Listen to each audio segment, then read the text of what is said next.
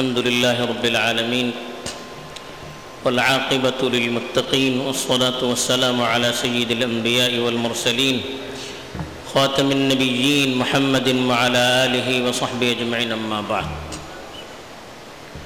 میرے دینی عادیمانی بھائیوں بزرگوں اور دوستوں مال انسان کی ضرورت بھی ہے اور انسان کی بہت بڑی کمزوری بھی ہے۔ خود قرآن مجید میں ارشاد فرمایا ہے، اللہ تعالیٰ نے، وَإِنَّهُ لِحُبِّ الْخَيْرِ لَشَدِيدٌ، اور کہا، وَتُحِبُّونَ الْمَالَ حُبًّا جَمَّا تم لوگ ٹوٹ کر مال سے محبت کرنے والے ہو۔ مال کی محبت میں حد سے بہت آگے بڑھ چکے ہو۔ تو یہ انسانی فطرت ہے، ہر انسان کو مال سے محبت ہوتی ہے۔ لیکن یہ مال ایسی چیز ہے، اگر صحیح طریقے سے مال کمایا نہ جائے یا صحیح طریقے پر اس کو استعمال نہ کیا جائے، تو یہی مال فتنے کا بھی سبب بنتا ہے۔ یہی مال معاشرے کی تباہی اور اس کے بگاڑ کا بھی سبب بنتا ہے۔ اسی لیے قیامت کی جو نشانیاں اللہ کے رسول صلی اللہ علیہ وسلم نے احادیث میں بتائی ہیں جن کا تذکرہ کئی ہفتوں سے چل رہا ہے، اس میں ایک بہت بڑی بڑی نشانی مال کے سلسلے میں بھی بتائی ہے کہ آخری دور میں مال بہت بڑھ جائے گا۔ اتنا مال لوگوں کے ہاتھ میں آ جائے گا، اتنی فراوانی ہو جائے گی کہ حتیٰ یعت الرجل مئت دینار فیظل ساخطا۔ اتنا مال بڑھ جائے گا، لوگوں کے حال میں اتنا، ہاتھ میں اتنا مال ہوگا کہ اگر کسی کو محتاج سمجھ کر، کمزور سمجھ کر آپ تعاون کے لیے سو دینار بھی دیں گے، ہزاروں روپیے بھی اس کے ہاتھ میں دیں گے، تب بھی وہ ناراض رہے گا۔ اسے آج کل بہت سارے فقیر ایسے بھی آتے ہیں مانگنے کے لیے، سو دو سو دے دو تو ماننے کے لیے تیار نہیں ہوتے، اور زیادہ کا مطالبہ کرتے ہیں۔ تو یہ ابتدا سمجھ لیجیے۔ مال جب بڑھتا چلا جائے گا تو مال کی اہمیت کم ہوتی چلی جائے گی اور کتنا بھی لوگوں کو دیا جائے اس پر وہ راضی نہیں ہوں گے۔ یہ مال کی کثرت کی ایک نشانی بتائی۔ اور مال جب بڑھ جاتا ہے تو اس کی وجہ جو جو فتنے معاشرے میں عام ہو جاتے ہیں، ہم اس کا اندازہ نہیں لگا سکتے۔ اس کی تفصیل جو احادیث میں بیان کی گئی ہے، بڑی طویل ہے۔ اس کا اگر تذکرہ کریں گے، وہ طویل ہوتا چلا جائے گا۔ خطبے میں دو تین باتوں کی طرف اشارہ کیا گیا ہے، جس کا اسلامی معاشرے میں بہت زیادہ رواج ہوتا چلا جا رہا ہے۔ وہ سب سے بڑا جو فتنہ یا سب سے بڑی جو کمزوری یا بیماری مال کی وجہ سے پیدا ہوتی ہے، وہ ہے انسان کی فطرت بدلنے لگتی ہے۔ انسان مال کی محبت میں اتنا بڑھ جاتا ہے، پھر وہ کسی چیز کی پرواہ نہیں کرتا، اپنے آپ کو اتنا بڑا سمجھنے لگتا ہے۔ یا مال کی محبت اس پر اتنی سوار ہو جاتی ہے کہ وہ کسی چیز کا لحاظ نہیں رکھتا۔ حضرت عبداللہ ابن عمر ابن العاص سے اللہ کے رسول صلی اللہ علیہ وسلم نے ایک مرتبہ فرمایا، دس چیزوں کے بارے میں فرمایا کہ گنتے جاؤ۔ اس میں ایک چیز یہ بھی بتائی کہ جب آخری دور آئے گا، بگڑے ہوئے لوگ رہیں گے، تو مریجت عہودہم و امانتہم۔ کہا کہ عہد و پیمان کا کوئی لحاظ نہیں رہے گا۔ لوگ آپس میں وعدہ کریں گے، تو ان وعدوں کو پورا نہیں کیا جائے گا۔ ملکوں کے درمیان آپس میں معاہدے ہوں گے، ان معاہدوں کا پاس و لحاظ نہیں رکھا جائے گا۔ اور امانت اس کو مال غنیمت کی طرح استعمال کیا جانے لگے گا۔ امانت کا کوئی لحاظ اور کوئی لحاظ نہیں ہوگا معاشرے میں۔ آج ذرا اس چیزوں پر ہم غور کرتے ہیں تو ہر جگہ ہمیں اس کے اثرات نظر آتے ہیں۔ اسی لیے اللہ کے رسول صلی اللہ علیہ وسلم نے اس کے بارے میں اشارہ کرتے ہوئے فرمایا، جن چیزوں کی سلسلے چند چیزیں فرمائی اللہ کے رسول صلی اللہ علیہ وسلم نے۔ تسلسل کے ساتھ فرمایا کہ یہ یہ چیزیں اگر معاشرے میں وجود میں آ جائیں تو آپ سمجھ لیجیے، جیسے تسبیح کے دانے ٹوٹتے ہیں، تسبیح کا دھاگا ٹوٹتا ہے، تو دانے جس طرح سے گرتے ہیں، ویسے فتنوں کی کثرت شروع ہو جائے گی۔ اس میں ایک بات اللہ کے رسول صلی اللہ علیہ وسلم نے رشاد فرمائی کہ تخذ الفیء مغ، اذا تخذ الفیء دولا والامانت مغنما والزکاة مغرما تین چیزیں فرمائی، مال کے سلسلے میں۔ کہ جب مال فے کو آپس میں بانٹا جائے گا، مال فے کا مطلب مسلمانوں کا جو مال ہوتا ہے، بیت المال کا جو مال ہوتا ہے، اجتماعی امانت جسے ہم کہہ سکتے ہیں۔ یا آج کل کے اعتبار سے اداروں کا مال۔ مسجد کا مال، مدرسوں کا مال، اداروں کا مال، یہ جو مال ہوتا ہے، یہ امت کی امانت ہوتی ہے۔ لوگوں سے ہم اصول کرتے ہیں، کس لیے اصول کرتے ہیں؟ تاکہ جس مقصد کے لیے اس کو اصول کیا جائے، اسی مصرف میں اس کو خرچ کیا جائے۔ اپنی منمانی اس کو استعمال نہ کریں۔ یا خود اپنی ذات کے لیے یا اپنے کاموں کے لیے ہم اس کو استعمال نہ کریں یا بے ضرورت اس کو استعمال نہ کریں، یہ اللہ کا حق ہوتا ہے۔ ایک ایک پیسے کے سلسلے میں اللہ کی طرف سے پوچھا جائے گا۔ تو یہ جو فرمایا کہ مال فے جو ہوگا، مسلمانوں کا مال جو ہوگا، آپس میں جیسے لوگ اپنے مال کو مل کر بانٹتے ہیں، اس طرح سے اس مال کو تقسیم کیا جائے گا۔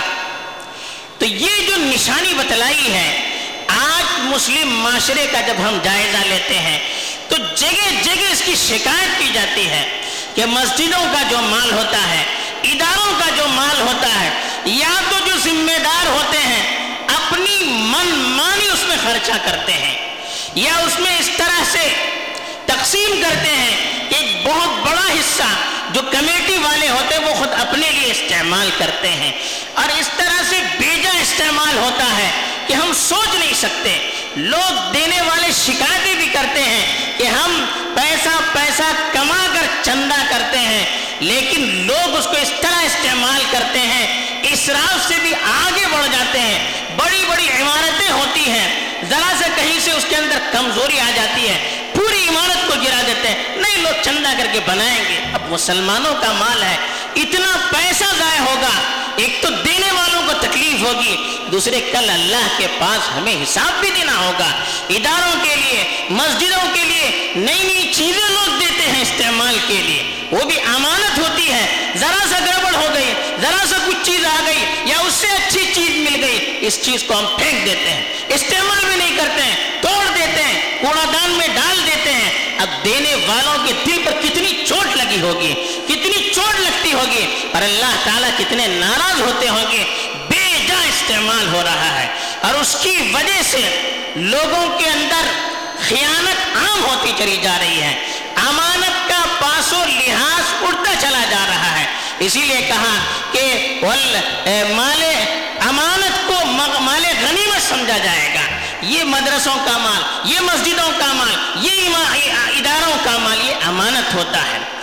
مال غنیمت جیسے لوگ اپنے لیے استعمال کرتے ہیں، اس کو اپنے لیے تقسیم کرتے ہیں، اس کو بھی لوگ تقسیم کرنے لگیں گے۔ لوگ اپنی امانتیں رکھواتے ہیں لوگوں کے پاس۔ کسی ضرورت کی وجہ سے اپنا کوئی سونا رکھتا ہے یا پیسہ رکھتا ہے، ایک آدمی کو امانت دار سمجھ کر۔ لیکن نتیجہ کیا ہوتا ہے؟ دینے والا دینے سے انکار کرتا ہے۔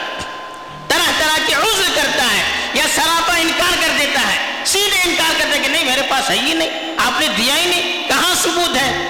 اور اپنی ملکیت کی طرح اس کو استعمال کرنے لگتا ہے۔ یہ بھی نتیجہ ہے۔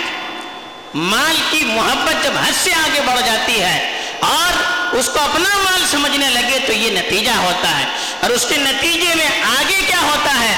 وہ زکات مغرمن زکات کو لوگ تاوان سمجھنے لگتے ہیں، جرمانہ سمجھتے رکھتے ہیں۔ زکات دینے کے لیے طبیعت آمادہ نہیں ہوتی ہے۔ اس میں بھی ڈنڈی مارنا شروع کر دیتے ہیں۔ حالانکہ جو زکات کا مال ہوتا ہے، وہ ہمارا مال نہیں ہوتا ہے۔ وہ تو فقیروں کی، فقیروں کا حق ہوتا ہے وہ۔ ان کو دینا ضروری ہے۔ ہم ان پر دے کر کوئی ان پر احسان نہیں کرتے ہیں۔ وہ لے کر ہم پر احسان کرتے ہیں۔ لیکن ہم اس کو بھی دینے میں ڈنڈی مارنا شروع کر دیتے ہیں۔ یہ مال کے فتنے کے اثرات ہیں جو آہستہ آہستہ مسلم معاشروں کے اندر ظاہر ہوتے چلے جا رہے ہیں۔ اور ایک سب سے بڑا فتنہ جو آخری دور میں حد سے آگے بڑھ جائے گا، وہ ہے سود کا فتنہ۔ لون لینا۔ سود کا جو فتنہ ہوتا ہے، حدیث میں اللہ کے رسول صلی اللہ علیہ وسلم نے فرمایا، یأتی علی الناس زمان لا يبقى منهم احد الا اکل الربا وَإِن لَمْ يَكُلْ أَصَابَهُ غُبَارُ او كما قال علیہ الصلاة والسلام، کہا کہ آخری دور میں ایسا زمانہ بھی آنے والا ہے کہ معاشرے میں کوئی سود سے بچ نہیں پائے گا۔ اگر آدمی سود سے بچے گا بھی، اس کے اثرات سے محفوظ نہیں رہ سکتا۔ آج سود الگ الگ طریقوں سے معاشرے میں عام ہو رہا ہے۔ سب سے بڑا تو بینک کا مسئلہ ہے۔ آج حکومتوں نے سود کو عام کرنے کے لیے ایسے ایسے قوانین عام کر دیے ہیں، ایسے قوانین نافذ کر دیے ہیں کہ جو بھی کام کرنا بڑی بڑی ڈیل ہو تو بینک کے تھرو ہی ہونا چاہیے۔ بینک کے بغیر کوئی ڈیل آپ نہیں کر سکتے ہیں۔ کوئی کاروبار بغیر اس طرح طرح کے ٹیکس مسلط کیے جاتے ہیں۔ دباؤ ڈالا جاتا ہے، مجبور کیا جاتا ہے کہ آپ بینک سے لون لے لیں اور اس کے ذریعے سے کاروبار کریں، اس کے ذریعے سے اپنی کمپنیاں کھولیں، اس کے ذریعے سے اپنے معاملات طے کریں۔ یہاں تک کہ گاڑیاں لینی ہے اس کے لیے بھی مجبور کیا جاتا ہے کہ بینک سے لون لیا جائے۔ یہ وجہ کیا ہے اس کی؟ وہ چاہتے ہیں کہ معاشرے کو کسی نہ کسی طرح سے سود میں عام کریں۔ اور سود کی جب نحوست معاشرے میں عام ہو جائے گی، پھر ایمان آہستہ آہستہ رخصت ہوتا چلا جائے گا۔ ایمانی غیرت چلی جائے گی، عبادت کا ذوق اڑ جائے گا۔ اور مال کی محبت میں انسان اور جانور کے درمیان کوئی فرق نہیں رہ جائے گا۔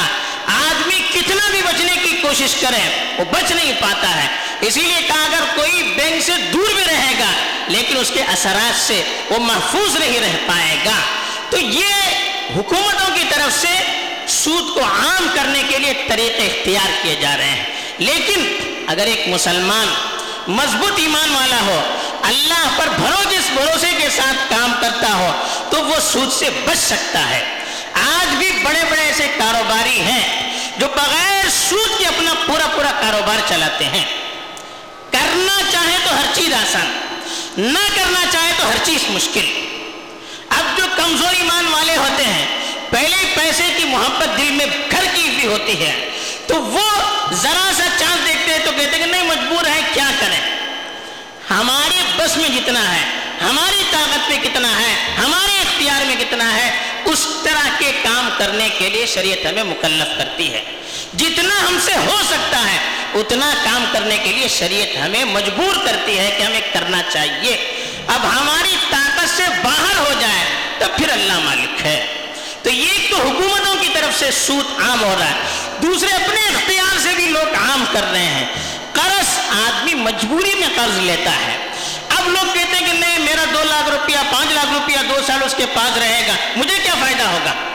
وہی میں بزنس میں لگا دوں گا تو میں بہت ساری مال، بہت سارا مال کما لوں گا۔ اب وہ اس سے پیسہ لینا شروع کر دیتا ہے۔ طرح طرح سے اس کے ہتھ کنڈے استعمال کرتا ہے۔ یہاں تک کہتا ہے کہ جب تک آپ میرا قرضہ نہ بھریں گے مجھے اپنی بزنس کے طور پر پارٹنر بنا لیجیے اور ہر مہینے اتنا قرضہ بھی دیجیے، اتنا فائدہ بھی دیجیے۔ یہ کیا؟ یہ بھی سود ہے۔ ایسے ہی آدمی پیسہ دے دیتا ہے کہ پانچ لاکھ میرا آپ استعمال کیجیے اپنے کاروبار میں۔ اور فکس کرتا ہے کہ مجھے ہر مہینے اتنا فائدہ دینا ضروری ہے۔ پندرہ ہزار، بیس ہزار متعین کر دیتا ہے۔ متعین کرنا یہ بھی سود ہے کاروبار کا مطلب یہ ہوتا ہے کہ آپ نفع نقصان دونوں میں شریک رہیں اور فائدہ کوئی متعین نہ ہو، بلکہ مہینے میں جو فائدہ ہوگا، اسی نسبت سے آپ کو فائدہ ملے گا۔ کبھی دس ہزار بھی مل سکتا ہے، کبھی پانچ ہزار بھی مل سکتا ہے، کبھی پچیس ہزار بھی مل سکتا ہے، کبھی زیرو بھی ہو سکتا ہے۔ کبھی آپ کے ہاتھ کا مال جا بھی سکتا ہے، آپ کو نقصان بھی ہو سکتا ہے۔ یہ کاروبار ہوتا ہے۔ آپ پہلے سے متعین کر کے رکھیں گے کہ اتنا ہی ملنا چاہیے، تو یہ بھی سود کی شکل ہے۔ تو یہ اور اس طرح کی بہت ساری شکلیں سود کی معاشرے میں عام ہوتی چلی جا رہی اور یہ ہمارے اپنے بس میں ہے۔ ہمارے اپنے اختیار میں ہے۔ اتنا بھی ہم نہیں کریں گے تو پھر ہم اللہ کے پاس کیا جواب دے سکتے ہیں؟ اور حرام کا مال پیٹ میں چلا جائے گا تو اللہ کے یہاں کوئی عبادت ہماری قبول نہیں ہوگی۔ اور ہمارا یہ حرام کا مال اولاد کے پیٹ میں جائے گا وہ اولاد کبھی ہماری فرما بردار نہیں بن سکتی۔ وہ ان اس اولاد کی طبیعت، ان بچوں کی طبیعت کبھی اچھائی کی طرف، دین کی طرف آمادہ نہیں ہو سکتی۔ یہ سود کی نحوست ہے، جس کی وجہ سے آپس میں اختلافات، انتشار فطرے عام ہوتے چلے جاتے ہیں، دشمنیاں عام ہوتی چلی جاتی ہیں۔ حسد بغض، کینہ، یہ معاشرے میں پھیلتا چلا جاتا ہے، جس کا ہم اپنی آنکھوں سے مشاہدہ کر رہے ہیں۔ تو یہ کچھ مال کے فتنوں کے اثرات احادیث میں بتائے گئے ہیں۔ ہم ذرا اپنا بھی جائزہ لیں اور اس پر غور کرتے ہوئے خود اپنے آپ کو محفوظ رکھنے کی کوشش کریں۔ اللہ تعالیٰ مجھے بھی توفیق دے اور آپ کو بھی توفیق دے، آمین۔ وآخر دعوانا الحمدللہ رب العالمین۔